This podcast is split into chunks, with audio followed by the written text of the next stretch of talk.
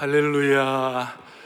이 성탄의 복된 계절에 우리 온 성도들 정말 영적으로, 정서적으로, 육신적으로 균형 있는 샬롬의 평강 여러분들의 임하기를 바랍니다. 저는 어, 제 생애를 돌아보면 1년에 어, 가장 아름다운 시간이 언젠가 이 성탄의 계절이 어릴 때부터 그래 왜 그랬을까? 그래 보니까 성탄의 성탄을 기억하면 늘 그 참 기대감이 있고 그 다음에 따뜻함이 있고 또 설렘이 있고 또 신선함이 있고 꿈과 회복을 주시는 기간이다. 저는 그렇게 은혜를 받았습니다. 여러분 어떠세요? 네. 저는 그래서 제가 오늘 누가복음 2장 1절 7절까지 본문을 가려보면서 이게 아, 그 어릴 때 어, 그 성탄 추, 성탄 이브 날 있잖아요. 성탄 축하의 밤을 하는데 그때 이제 아, 그 이렇게 뭐 여러 가지 뭐 축하 순서 음악도 하고 뭐 여러 가지 선극도 하고 다 하는데 제가 초등학교 2학년 때라고 기억되는데 저보고 누가복음 1, 2장 1절부터 7절까지를 암송하래 요 제가 좀 암송해 볼까요? 그때의 가이사 아구스토가 천하의 영을 내려 호적하라 하였으니 어떤 분은 목사님 천하고 호적고 바뀌었네요. 어, 그거는 제가 한 50여 년 전에 그때는 제 말이 맞는 거예요, 지금. 그러니까 이게 개혁판이 좀 바뀌었어요. 천하의 오적하라였으니 이 호적은 구레뇨가 수리아 총독되었을 때 첫번한 것이라. 지금은 처음이에요, 첫 번이에요? 처음. 그러니까 제, 제 때는 제가 맞는 거예요. 이게, 이게 이제 제가 기억에 선열하게 기억이 나요. 7절에 보면 뭐라고 나와 있습니까? 7절에 첫 아들을 낳아 강보로 사서 구해 놓였으니 이는 여관에 있을 것이 없음이로라. 옛날에는 여관이 아니라 사관에 있을 것이 없음이로라. 알 사람이 없도다. 예? 그러니까 이, 그, 그런 내용들이 어릴 때 제가 그 암송했던 기억이 막 기억나면서 나도 모르게 아, 내 생애가 지나놓고 보니까 이런 말씀이 내 삶을 인도했구나 이런 생각이 들어요. 여러분 다 그 교회 어릴 때 나가신 분들은 그 어릴 때 성탄의 추억들이 기억나시죠? 전혀 안 나세요? 네. 기억나시잖아요? 그러니까 한번 그 성탄의 그 기억들, 아름다운 추억들을 한번 소환해 보시기 바래요. 한번 이렇게 탁 콜해 보시기 바래요. 그럴 때 하나님의 은혜를 주실 것이고 오늘 그런 마음으로 오늘 제가 어린 양 메시아가 통치하신다라는 이 제목이 여러분의 것으로 또 우리 교회 지금 사회적으로 공동체적으로 주님 this and now 지금 이 시점에 주시는 주님의 음성이 되기를 바랍니다. 자 오늘 본문은 이렇게 시작됩니다. 1절에 가이사 아구스토가 영을 내려 천하로 다 호적하게 했다. 여기서 이 가이사 아구스토가 누구냐 하면 BC 31년에 로마의 피비리 나는 내전을 마지막 종식한 옥타비아누스입니다. 그 옥타비아누스가 그 안토니우스라 이런 사람들하고 전쟁 다 이겨가지고 어, 옥타비아누스 시저의 그 양아들인데 이 옥타비아누스가 다 이제 다 승리를 나니까 BC 27년 약 4년 뒤에 로마의 원로원에서 당신은 아우구스투스다. 당신은 여기 아구스토란 말이 아, 영어로 말 아우구스투스다. 이 아우구스투스에서 어, 오거스트 8월이 출발이 된 거예요. 그러니까 당신은 아우구스투스란 말은 신의 아들이다. 신이다. 그 말이에요. 그래서 하나님에게만 붙여줄 수 있는 이름을 이 옥타비오노스에게 아구스토라는 이름을 붙여줬어요. 그리고 그 이후에 아구스투스, 이 옥타비오누스의 생일부터 로마의 모든 기쁜 날은 시작이 되는 것이에요. 자, 그런 배경을 가지고 누가가 이 배경을 이렇게 쓴 이유가 있어요. 그러니까 당대 최고의 힘을 가진 로마 제국의 아구스토의 통치가 더 힘이 센가? 아구스토의 통치가 더 영원한가? 아니면, 아니면 오늘 가난한 구유 말구에 오신 예수 그리스도의 통치가 더 영원한가? 아구스투스의 통치와 예수 그리스도의 통치를 비교해 보라는 것이 그걸 비교하면서 의사누가 닥틀루가가 이걸 기록한 것이에요. 그럴 때에 이 앞부분에 1장 26도 38절까지 이 마리아가 가브리엘 천사의 그 음성을 듣고 자기가 아, 처녀가 성령으로 잉태될 것이라는 수태고지를 들었잖아요. 그 얘기를 듣고 난 다음에 1장 33절에 보면 뭐라고 나와 있냐면 영원히 야곱의 집을 왕으로 다스릴 것이며 그 나라가 무궁하리라 그랬어요. 그 나라가 무궁하리라. 그러니까 무슨 말이냐면 겉으로 볼 때는 로마의 황제권과 아구스투스 그 신에게 붙이는 그 이름을 받은 그 사람의 왕권과 힘이 더 강한 것 같지만 나중에 실제로 어린 양, 어린 아기로 태어나실 아기 예수 그리스도를 통한 영원한 통치가 무궁하리라. 다시 어떻다고요? 무궁하리라. 영원하리라. 그리고 이걸 제대로 믿는 사람은 그 마음에 평강이 있을지어다. 평강이 있을지어다. 그래서 오늘 첫 번째로 생각할 것은 어린 양 메시아는 이 세상의 통치자를 통치하신다. 이 세상의 통치자를 통치하신다. 누가 세상 권세를 다스립니까? 우리가 겉으로 볼 때에는 권력을 휘두르는 가이사가 더 힘 있는 것 같아요. 그러나 나중에 따져보면 결과가 하나님의 통치 속에 있다는 것입니다. 무슨 말이냐면 지금 1절, 2절에 가이사 아구스토가 호, 천하의 호적을 내려가지고 모두가 호적을 내리라고 그래요. 그래서 어, 그, 그 말을 듣고 그 당시에 총독이었던 구레뇨가 시리아 지방, 팔레스타인 지방에다가 다 천하에 호적하라고 그랬어요. 그러니 그 말을 누가 들었느냐? 마리아의 남편이었던 요셉이 그 말을 듣고 본적제 가가지고 호적을 해야 되는 거예요. 왜 호적을 하려 했냐면 로마의 왕권을 강화시키기 위하여 세금을 더 많이 거두려면 그 세금을 거두기 위하여 인구 호적 조사를 해야 되는 거예요. 그러니까 이 로마의 황제권이 얼마나 심했는지 팔레스타인의 변두리 그 변두리 땅 변방에 그 조그마한 그 나사렛에서 사는 요셉에게도 영향을 끼친 거예요. 그리고 호적은 자기 고향으로 돌아가라. 그래서 요셉의 고향은 베들레헴이었어요. 지금 이스라엘에 가보면 아시지만 나사렛은 이스라엘의 북쪽이고 갈릴리 지역이에요. 그리고 베들레헴까지 내려가려면 약 직선거리가 170km인데 일단 그 길을 다 돌아가면 230km 이상. 뭐 서울에서 거의 대구 정도까지 가는 그 거리를 10일 이상, 더더구나 이 마리아는 만삭의 몸을 가지고 참으로 힘든 가운데 베들레헴으로 내려가게 된 것이에요.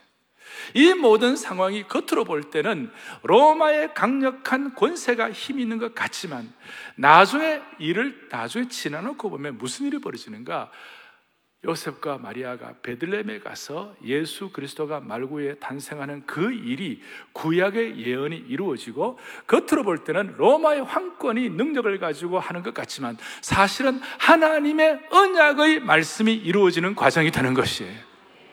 그 먼 갈릴리에서 베들레헴까지의 그 거리가 참 고난의 길이고 고탕의 길이고 만삭의 여인이 얼마나 힘들었겠어요.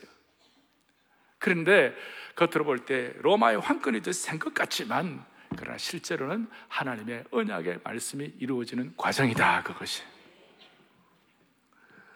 우리가 이 내용을 보면서 분명하게 깨달아야 되는 것이에요. 그것이 뭐냐면 이 세상에 되어져 가는 모든 상황이 마음에 들지 않고 이해가 되지 않고 힘들어도 우리가 진심으로 하나님의 자녀로서 말씀의 인도를 사모하고 진심으로 신적 개입을 사모하고 매어 달리기만 한다면 2000년 전에 나사렛에서 만삭된 임신부가 가는 길이 고난의 길이었지만 결국은 하나님의 뜻을 이루고 가는 영적 다윗 왕국의 왕위를 계승하고 물려받는 과정이 된다는 것을 믿으셔야 된다는 것이.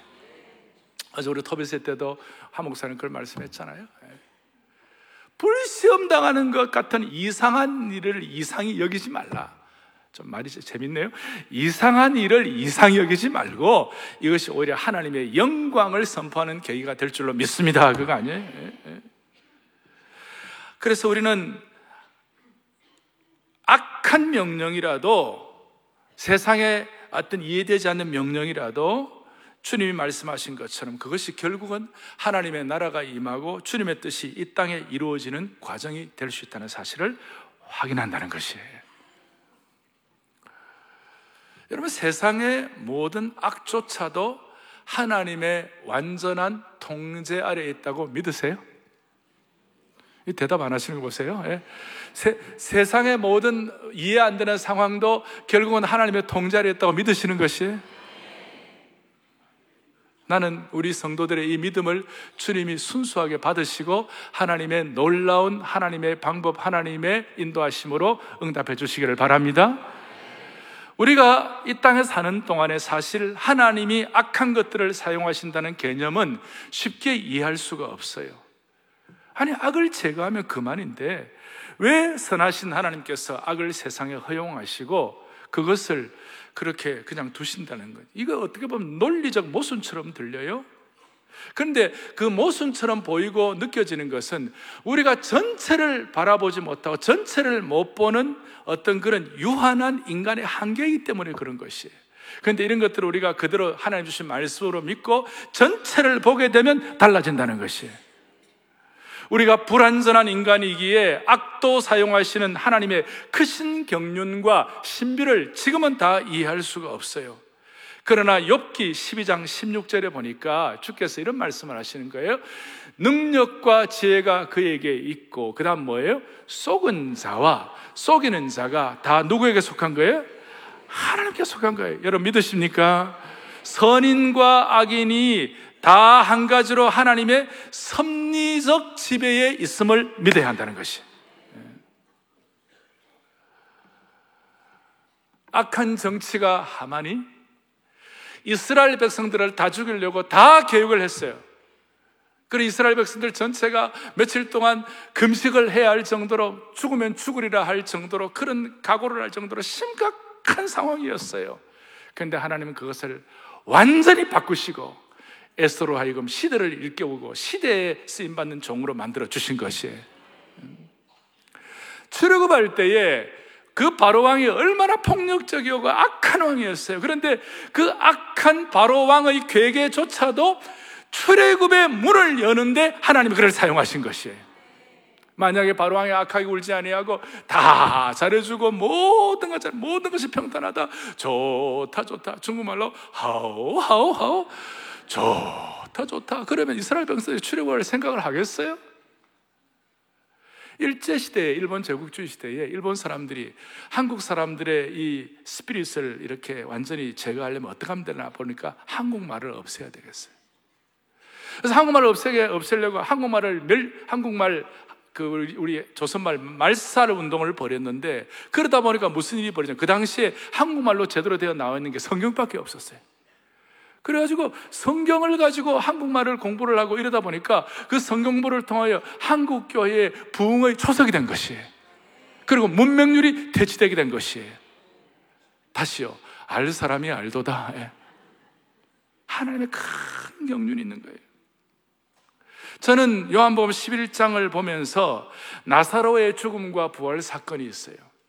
거기에 볼 때 우리가 이해되지 않는 본문이 있어요. 나사로의 무덤 앞에 예수님이 가셔가지고 통분히 여기셨다. 주님이 통분히 여기셨다. 11장 38절에 이에 예수께서 다시 속으로 비통히 여기시며 무덤에 가시니 무덤이 구리라 돌로 막을 나사로의 무덤에 이제 죽은 지 나흘 됐으니 가셔서 그랬어요. 이 비통히 여긴다는 말이 뭔가? 우리 겉으로 볼 때는 비통히 여긴다. 뭐 이런 내용이지만 제가 헬라의 본래 의미를 보니까 화가 나서 큰 소리로 외치다 그런 뜻이 예수님이 화가 나서 큰 소리를 외쳤다는 것이에요 여기 워필드 같은 신학자는 이 요한이 이걸 기록한 이유는 사실상 예수님이 어느 정도 슬퍼서 눈물 흘리는 정도가 아니라 거룩한 분노를 가지고 나사로의 무덤 앞에 다가갔다는 것이 그런데 예수님의 이 비통 어린 거룩한 분노의 외침이 어떤 분노예요? 예수님 막 당신 자신이 어디 감정적으로 분노하는 그 정도의 no 그거 아니에요. 이 예수님은 인간을 볼 때, 인생을 볼 때 죄악의 결과인 죽음이라는 한가할 수 없는 폭력 앞에서 꼼짝도 못하는 이 사실 앞에 모든 인간을 죄의 결과로 죽게 하는 사망의 권세에 대해서 사탄의 힘에 대한 주님의 거룩한 분노라고 말할 수 있는 것이. 그래서 11장 4절에 예수께서 들으시고 이르시되 이 병은 죽을 병이 아니라 하나님의 영광을 위함이요. 하나님의 아들이 이로 말미암아 영광을 받게 하려 하심이라. 큰 그림이에요.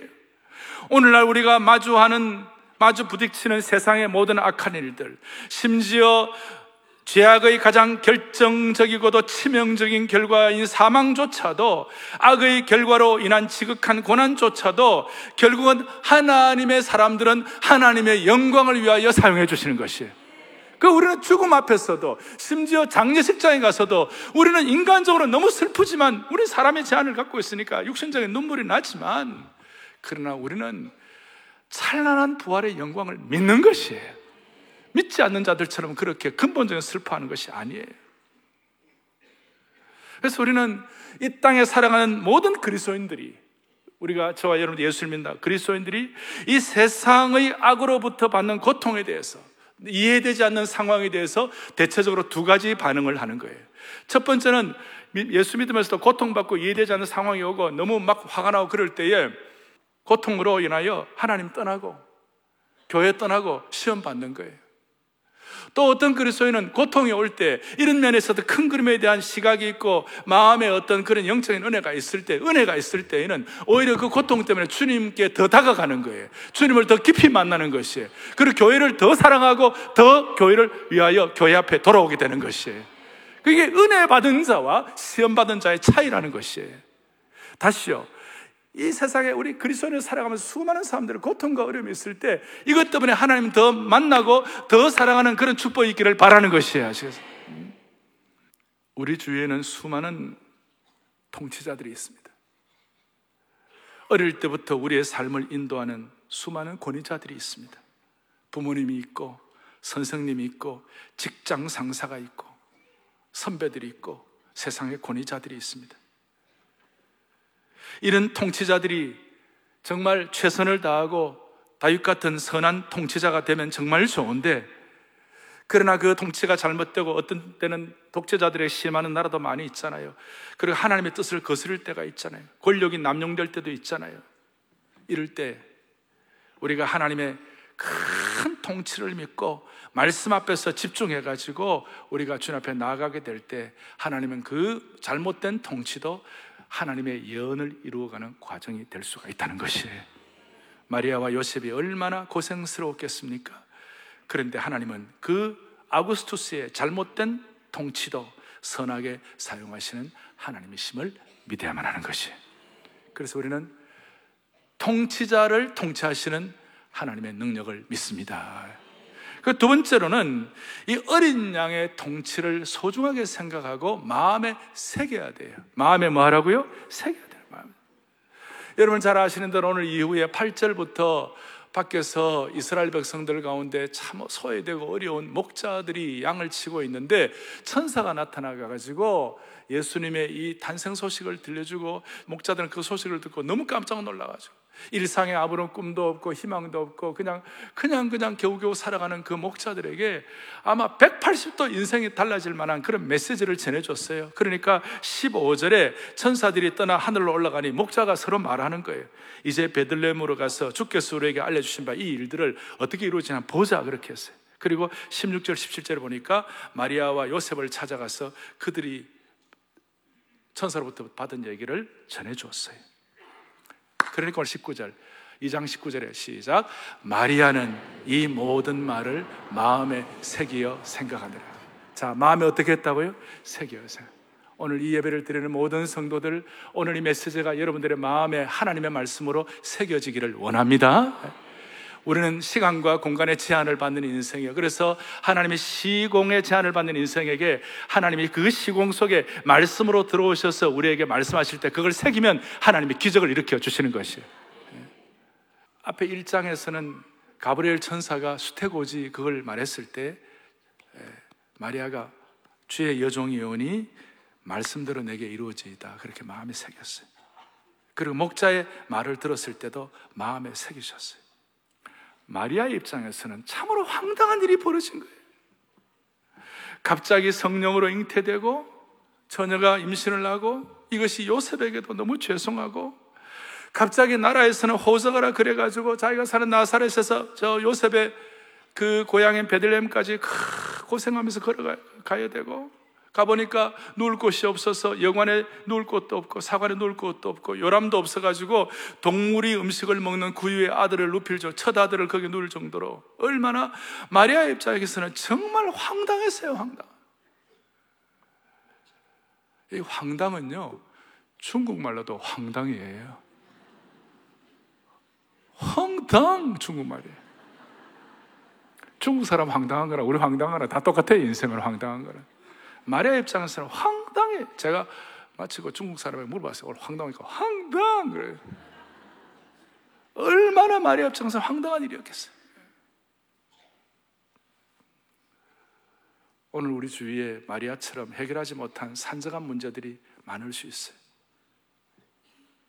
어떻게 보면 지금 우리 가정이나 우리 개인이나 당면한 문제를 우리 힘으로 도저히 풀 수 없는 그런 난제들이 있을 수도 있어요. 2000년 전 이 당시에도 시대적 난제가 많았어요.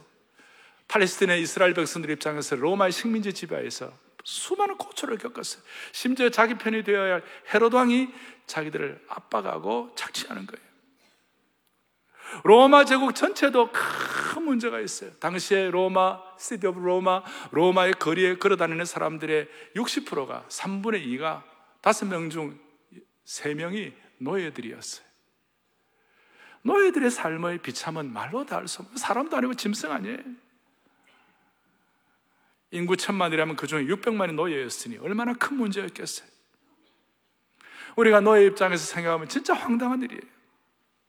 당시에 여성의 지위가 뭐가 있었겠어요? 사람 취급 못 받았어요. 마리아 입장에서는 정말 답답한 상황인 거예요.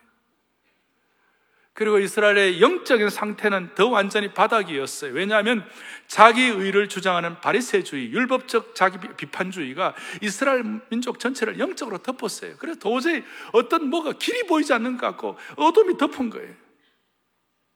더더구나 사두개인 같은 경우는 지성이 있다고 하면서도 입만 살아가지고 위선자로서 로마의 놀이개가 되었어요.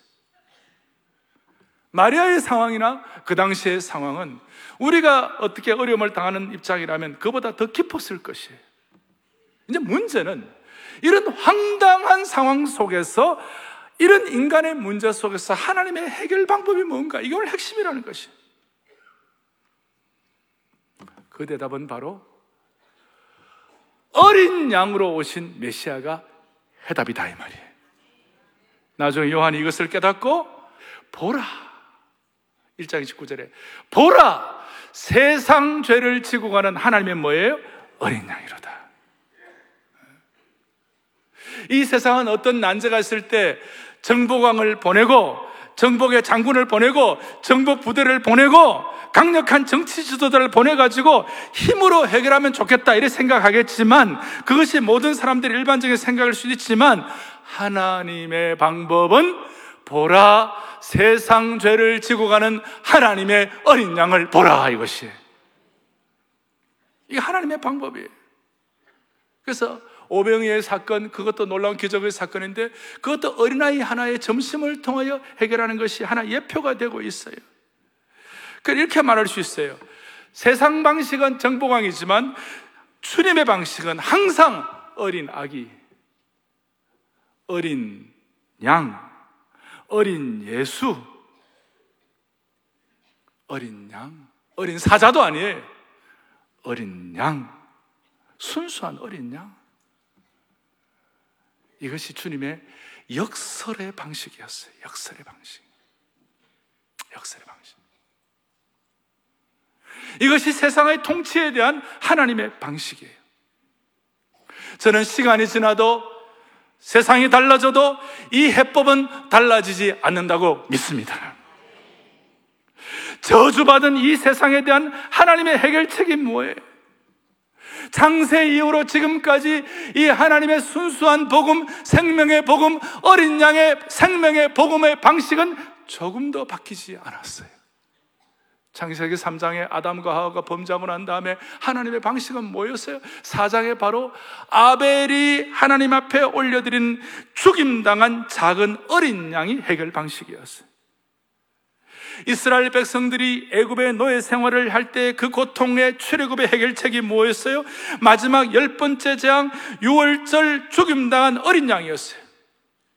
문설주에 어린 양의 피를 발라가지고 그 어린 양의 피를 볼 때에 죽음의 천사의 칼날이 지나간 것이에요. 이스라엘 민족이 매일매일 고단한 지난한 광야의 생활 가운데서 해결책이 뭐였어요? 아침과 저녁에 성막의 제물로 바쳐진 어린 양이 해결 방식이었어요. 나중에 사도 요한이 요한계시록 5장 4절에 보면 그 두루마기를 펴거나 보거나 하기에 합당한 자가 보이지 않기로 무슨 말이냐면 해결 방법이 없었어요. 내가 크게 크게 울었다 그랬어요. 이 난제를 어떻게 해결할꼬? 바로 이어서 5절에 뭐라고 나오느냐? 울지 말라. 유다 지파의 사자 다윗의 뿌리가 이겼으니 그랬어요. 이 다윗의 뿌리가 바로 어린 양 되시는 예수 그리스도신 것이 이것이 하나님의 방식임을 믿으셔야 됩니다. 이 어린 양의 통치의 복음은 이 세상 모든 것을 압도할 수 있는 생명의 복음이라는 것입니다. 이것을 우리의 마음에 새기라는 것입니다. 우리 가운데 많은 난제들이 있고 어려움이 있다 하더라도 어린 양의 복음을 통하여 하나님이 반드시 해결하실 것이에요. 악을 선으로 바꾸시는 하나님심을 믿으셔야 되는 것이에요. 이 믿음이 없으면 우리는 단 하루도 주의 사람으로 사명을 감당할 수가 없습니다. 어떤 세상의 방식보다도 하나님의 방식이 승리하실 것입니다. 도살장에 가보십시오. 도살장에 가보면 여러분 돼지가 죽을 때는 난리가 납니다. 우리 흔히 말하는 소리 돼지 멱다는 소리가 나는 것이 돼지가 죽을 때는 난리가 나요. 근데 어린 양은요 죽을 때 양은 죽을 때 진짜 겸손하게 죽는 것이 말이 좀 이상합니까? 양은 죽을 때요, 그냥 양 잡을 때 그냥 깨끗거리지도 않아요. 파르르 파르르다가, 어, 남들이 볼 때는 이건 너무나 약하고, 이거 너무 바보짓 같고, 너무 미련한 것 같아. 그래서 뭐 양은요, 양은 아마 목자가 없었으면 이 지구상에서 멸종되었을 거예요. 더 이상 양이라는 어떤 남아 있지 않을 거예요. 이런 상황. 그런데 하나님은 어린 양의 생명의 복음, 역설의 복음을 주시는 줄 믿으셔야 되는 것이 너무 착해요. 이 어린 양의 역설과 생명의 복음이 이 성탄의 계절에 온 성도들, 성도들 가운데 함께 역사하시기를 바랍니다. 그리고 구체적으로 어린 양의 생명의 복음, 역설의 복음이란 어떤 뜻이에요? 이사야 53장 7절에 오면 예수님이 고난당하는 종의 모습을 보여주고 계세요. 그리고 그 고난당하는 종의 모습을 통하여 늘 어린 양의 복음은 우리에게 두 가지를 하는 거야. 첫째는 그 고통 중에 있는 하나님의 백성들과 함께 하신다. 어린 양의 생명의 복음은 고통 중에 있는 하나님의 백성들과 함께 하신다. 두 번째로는 어린 양의 6월절 어린 양의 피의 복음은 항상 하나님의 나라의 역사를 새롭게 시작하는 원년이 된다. 새롭게 시작하는 turning point가 된다. 출발점이 된다. 그걸 여러분들이 믿으시기 바랍니다. 어린 양의 복음이 우리 앞에 놓인 수많은 문제와 어려움을 해결하는 유일한 길이 되는 이유는 그 상황 속에서 고통 속에 진짜 고통 속에 있는 그 고통 가운데 함께 하시는 어린 양의 복음의 능력을 저희들이 믿기 때문입니다. 아마 우리 교회가 모든 것들이 다 승승장구하고 모든 것들이 더 잘 됐다면 아마 이런 주님의 어린 양의 이 고통 중에 함께 하시는 함께 하시는 어린 양의 복음의 능력을 덜 삼으실지 몰라요. 우리 성도들 가운데 개인적으로 힘들고 어려워 가지고 문제 해결이 안 돼 갖고 진짜 심각하다면 그 어린 양의 고통의 복음이 예, 고통이 더 와닿을 거예요. 잘 나가는 분은 덜 할 거예요. 두 번째로는 이 어린 양의 복음은 6월절 어린 양의 피가 이스라엘 백성들의 출애굽의 원년이 되었듯이 우리로 하여금 새로운 시작을 할 수 있도록 만들어 주시는 것이에요. 그래서 오늘 개인적으로 경제적으로 모든 것 힘든 분들이 오늘 딱 어린 양의 복음을 믿으시고 주여 이 시간 내 인생에 오늘 이 예배 이 시간 2018년 12월 이 시간이 내 인생의 새로운 원년이 되게 하실 줄로 믿습니다. Not by my power. 내 능력이 아닙니다. 이것은 바로 어린 양의 복음의 능력인 줄 믿습니다. 이걸 순수하게 믿을 때 하나님이 지금부터 일하실 것이에요. 이것이 믿음이에요. 지금 당장은 가이사 아구스토가 이기는 것 같고 지금 당장은 헤롯의 포갑 정치가 승리하는 것 같고 지금 당장은 세상이 이기는 것 같지만 우리는 어린 양이 통치하신다는 복음을 소유할 때에 우리 온 교우들이 이걸 소유할 때에 하나님이 이 세상도 통치하시고 우리의 삶도 하나님이 인도해 주실 것이에요. 여러분들을 얽어매고 있는 삶의 난제가 뭔지 한번 생각해 보세요. 많은 것들이 있을 거예요. 관계의 아픔도 있을 수 있고 수많은 중독 증세들, 경제적 압박도 다 있을 것이. 그때 어린 양의 능력을 선포하시기 바랍니다. 조지 프레드릭 핸델이 있었어요. 24일 만에 메사이아를 작곡을 해서 잘 아실 거예요. 가장 어려울 때 24일 만에 주옥 같은 메사이아를 했어요. 그게 보면 죽임 당하신 어린 양이 있어요. 그 죽임 당하신 어린 양 마지막에 클라이맥스예요. 그 죽임 당하신 어린 양이 어떤 능력을 보여주는지 조지 프레드릭 핸델은 메사이아를 통해서 고백을 하고 있어요. 죽임 당하신 어린 양. 그걸 끝이 아니에요.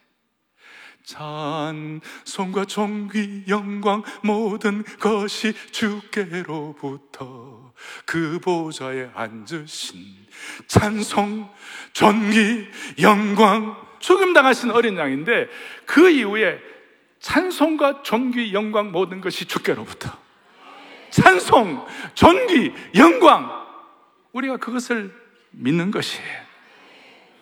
오늘 이 어린 양의 복음이 우리 적용으로 여러분들의 삶의 모든 영역에 미치기를 바랍니다. 자, 정리를 하겠습니다. 누가 보면 1장, 2장 전체를 통하여 우리가 경험할 수 있는 삶의 모든 영역들을 다 예표로 다 보여줬어요. 먼저는 사가랴와 엘리사벳이 누가 보면 1장이 나옵니다. 사가랴와 엘리사벳은 무자한 늙어까지 자식이 없었어요. 여러분 우리가 자식이 없고 가정적으로 힘든 분들에게 아 어떤 일을 보여줄지 하나의 표상이 되고 있어요. 그 다음에 마리아는 이 처녀가 17세 같은 얼마 안 되는 이 어린 처녀가 이런 황당한 일을 당했는데 우리 젊은이들 가운데 앞길이 보이지 않고 황당한 일을 당했을 때 어떻게 하면 좋을까? 목자들은 오늘 뭘 상징합니까? 오늘 이 시대에 살아가는 모든 직업인들, 모든 직장에서 고통당하는 모든 군상들을 다 상징하는 거예요. 뒤에 보면 시몬과 안나가 나와요. 시몬과 안나는 오랫동안 평생을 메시아를 기다렸어요. 그런데 특별히 안나는요, 84세인데, 84세에 예수님을 만났어요. 그러니까 저는 그렇게 생각했어요. 84세가 그녀에게서는 인생의 하이라이트가 된 것이에요. 노년기에도 노년기에도 시몬 같은 경우는 이 어린 양 되시는 메시아를 가슴에 안고 자기도 모르게 찬송이 나온 것이에요. 여러분 오늘 우리가 이 내용들을 가슴에 안고 시몬처럼 안나처럼 나이가 들든 젊을 때는 상관없이 마음에 새기고 이것을 찬송하면 누가복음 1장 2장 전체를 관통하는 핵심은 기쁨이에요. 강력한 기쁨이 선포되는 것이에요. 어떤 기쁨이 선포되는지 아세요? 1장 14절에 뭐가 나와요? 너도 기뻐하고 즐거워할 것이요. 많은 사람도 그의 태어남을 뭐 하라고요? 기뻐하라. 1장 44절에 내 복중에서 기쁨으로 뛰어놀았도다.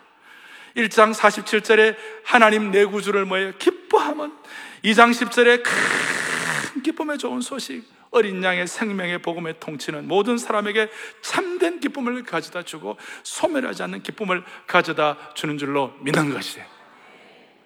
사랑의 교회는 오랫동안 준비했어요. 40주년 기념으로 우리가 해야 할 여러 가지 사역 중에 하나가 우리 온 교회가 원래 성탄 시즌에는 칸타타 이런 거 그만두고 메사야를 한번 연주하자. 메시아를 한번 연주하자. 그래서 이번 22일 날, 이번 토요일 날 오후 5시에 무슨 일이 벌어지는가? 우리 교회 300명의 전문 찬양대원들과 그 다음에 7,000명의 성도들이 모여 가지고 무슨 일을 하는가? 주님을 찬양할 것이에요. 죽임 당하신 어린 양을 찬송할 것이에요. 그리고 어린 양을 찬송하는 이 복음 예수님의 탄생과 부활까지 이르는 메사이아 24일 동안 온 곡을 작곡했던 이 조지 프레드릭 핸델이 가졌던 그 클라이맥스 중에 하나가 44번 핸델의 메사이아였고 또 하나는 죽음 당하셨는 마지막 53번이에요. 핸델의 메시아가 뭐예요? 할렐루야라는 거예요. 그 어린 양 되시는 그 주님이 이 세상을 통치하시는도다. 할렐루야. 전능왕이 우리의 삶을 인도하시는도다. 할렐루야. 그래 그 할렐루야를 보니까 소프라노, 엘토, 테너, 베이스 파트가 있는데 어제도 우리 베이스 연습했거든요. 테너 연습했거든요. 베이스 파트만 44번 할렐루야에서 할렐루야를 몇 번? 할렐루야, 할렐루야, 전능의 주님. 다 할렐루야 하는 그게 보니까 베이스 파트만 45번이에요. 그러면 7천 명이 7천 명이 45번을 할렐루야를 하면 몇 번이에요? 31만 5천 번이에요. 그러면 지난 토요일, 어제 토요일, 이번 토요일 새벽, 그리고 20일 날 또 할 거예요. 그러면 7천여 명이 할렐루야를 네 번 걸쳐서 계속 연습하면 130만 번이에요. 여러분, 130만 명을 우리가 할렐루야를 외칠 때 첫 번째 성탄의 기적이 일어날 것이에요. 여러분, 이것을 믿는 것이 믿음이고 신앙이에요. 교회 모든 주의 권속들, 순자님들, 교회 모든 주의, 주의 성도들 모두가 다 이 하나님이 하실 할렐루야를 통하여 이루실 주님의 일을 믿으시자고요. 130만 번. 그리고 다시 한번 죽임 당하신 어린 양. 찬송과 존귀 영광 모든 것이 주께로부터 그 보좌에 앉으신 찬양대 찬송 존귀 영광.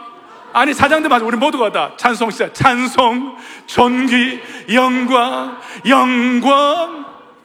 우리가 전력 투구할 때 하나님이 하시는 기적을 손으로 맛보시길 바랍니다 이것이 신앙이요. 이것이 축복의 성탄의 계전에 우리가 믿어야 할 복음의 역사인 것입니다. 어린 양 사자도 아니고 어린 양이 어린 사자다 어린 양이 어린 양의 생명의 복음이 온 교우들 머리끝부터 발끝까지 스며들기를 바랍니다. 할렐루야.